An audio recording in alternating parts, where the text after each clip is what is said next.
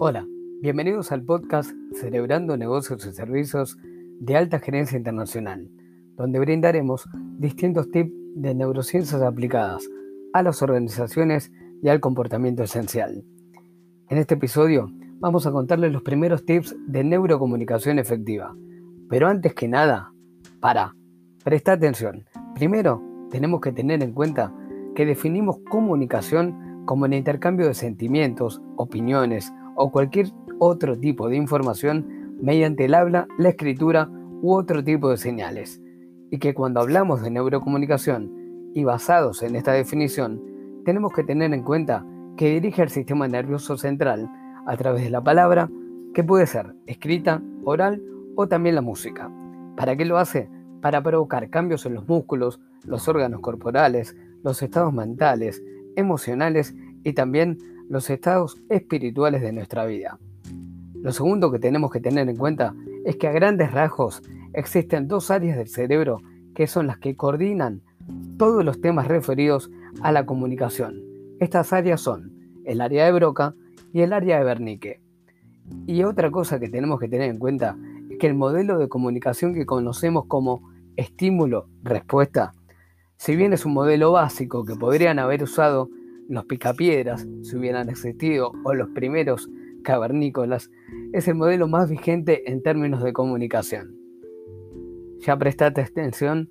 ¿Ya tenías en cuenta esto? Bueno, ahora tenés que tener en cuenta que como seres humanos podemos afirmar que todas nuestras acciones comunican y que la comunicación y la neurocomunicación es una de las necesidades más básicas y vitales que tenemos, dejando de lado, por supuesto, las necesidades físicas. Y por ello es muy importante generar una neurocomunicación efectiva. Para generar esta neurocomunicación tenemos que tener tres componentes. Anotarlos en algún lado. Estos componentes son la palabra, el tono de voz y los gestos. ¿Escuchaste bien? La palabra, el tono de voz y los gestos. Te lo repito una vez más. La palabra, el tono de voz y los gestos. Vamos a darte el primer tip de neurocomunicación efectiva. Tenés que tener en cuenta que la palabra oral representa un 7% de la comunicación que realizamos todos los días. Parece un chiste decirlo en un podcast, ya sé, pero tenés que tener en cuenta que el 7% de toda la comunicación es oral. Todos los estudios indican que este porcentaje que te acabo de decir es real. Para este primer tip tenemos que tener en cuenta dos cosas muy importantes.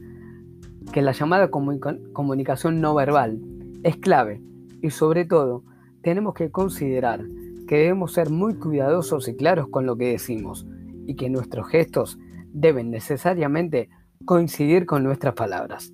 Les voy a hacer una pregunta, después me la contestan ahí en los mensajes. ¿Cuántos de ustedes recuerdan a un profesor con los brazos cruzados y diciéndoles, pueden preguntarme lo que quieran. Mucho, ¿verdad?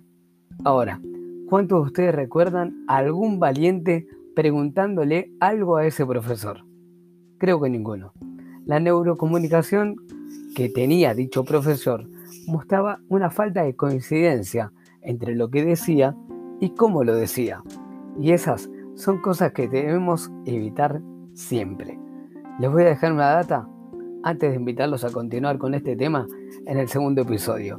La neurociencia, a lo largo de distintos estudios, constató que la mayoría de nuestras decisiones las toma nuestro cerebro reptil o primitivo.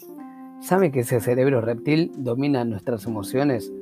Quizá por ello, nadie se animaba a preguntarle a ese profesor del ejemplo que decimos cuando él decía, pregúntenme lo que quieran. Los espero en el segundo episodio para seguir desarrollando los tips de neurocomunicación efectiva en este canal, Celebrando Negocios y Servicios de Alta Gerencia Internacional.